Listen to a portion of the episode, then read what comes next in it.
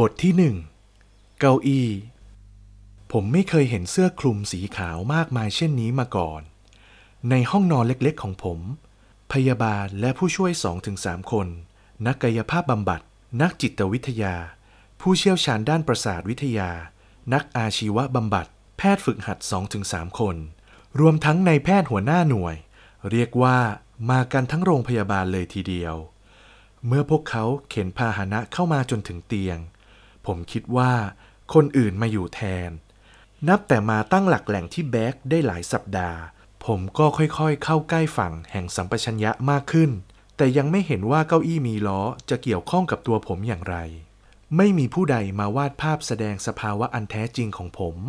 และจากเสียงสนทนาซึ่งจับใจความได้ตรงนั้น ตรงนี้ ผมก็กลันกรองออกมาเป็นความมั่นใจว่า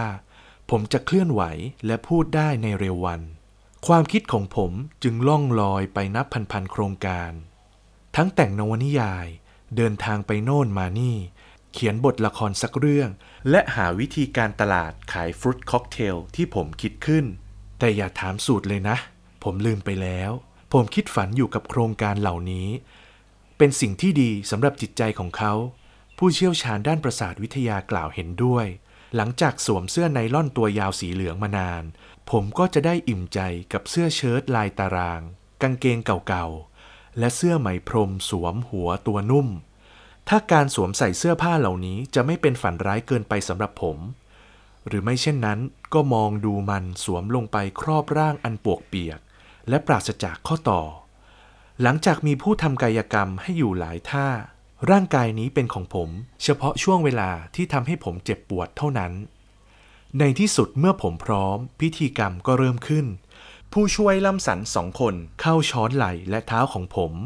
แล้วยกผมจากเตียงขึ้นวางในท่านั่งบนเก้าอี้ โดยไม่ยุ่งยากแต่อย่างใด จากคนไข้ธรรมดา ผมก็กลายเป็นคนพิการ ช่างตรงข้ามกับความรู้สึกของนักสู้วัวกระทิงรุ่นเยาว์ที่กลายเป็นมาทาดอร์เต็มตัว พวกเขาไม่ได้ตบมือให้ผม แต่ก็เกือบไป พ่อทูลหัวทั้งหลายของผม ลองเข็นผมไปทั่วชั้น เพื่อตรวจสอบท่านั่ง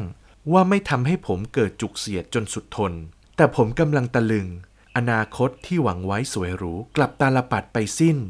พวกเขาเพียงเอาหมอนพิเศษมาหนุนศีรษะให้ เพราะคอของผมสายไปมาเหมือนหญิงแอฟริกันคอยาว ที่มีผู้ถอดบรรดาห่วงออกจากรอบคอ ซึ่งถูกทำให้ยืดเนิ่นนานหลายปี คุณใช้เก้าอี้ได้ นักอาชีวบำบัดออกความเห็น เขายิ้ม เพื่อแสดงว่าคำพูดของเขาเป็นข่าวดี แต่สำหรับผมนั่นคือคำพิพากษา ผมได้เห็นความจริงอันน่าสะพึงกลัวในทันที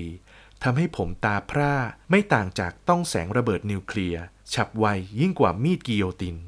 พวกเขาจากไปแล้ว ผู้ช่วยพยาบาลสามคนจัดการให้ผมนอน ผมอดไม่ได้ที่จะนึกถึงเหล่าร้ายในหนังฆาตกรรม ขณะพยายามยัดศพคนขวางทาง พวกเขาที่เพิ่งถูกถลกหนังลงในท้ายรถ เก้าอี้วางอยู่ตรงมุมหนึ่ง เหมือนถูกทอดทิ้ง เสื้อผ้าของผมพาดเกะกะอยู่บนพนักพลาสติกสีน้ำเงินเข้ม ก่อนที่เสื้อคลุมขาวตัวสุดท้ายออกจากห้อง ผมส่งสัญญาณขอให้เขาเปิดทีวี รายการ ตัวเลขและตัวหนังสือ รายการโปรดของพ่อผม ฝนที่ตกต่อเนื่องตั้งแต่เช้า หยาดเป็นสายตามบานกระจก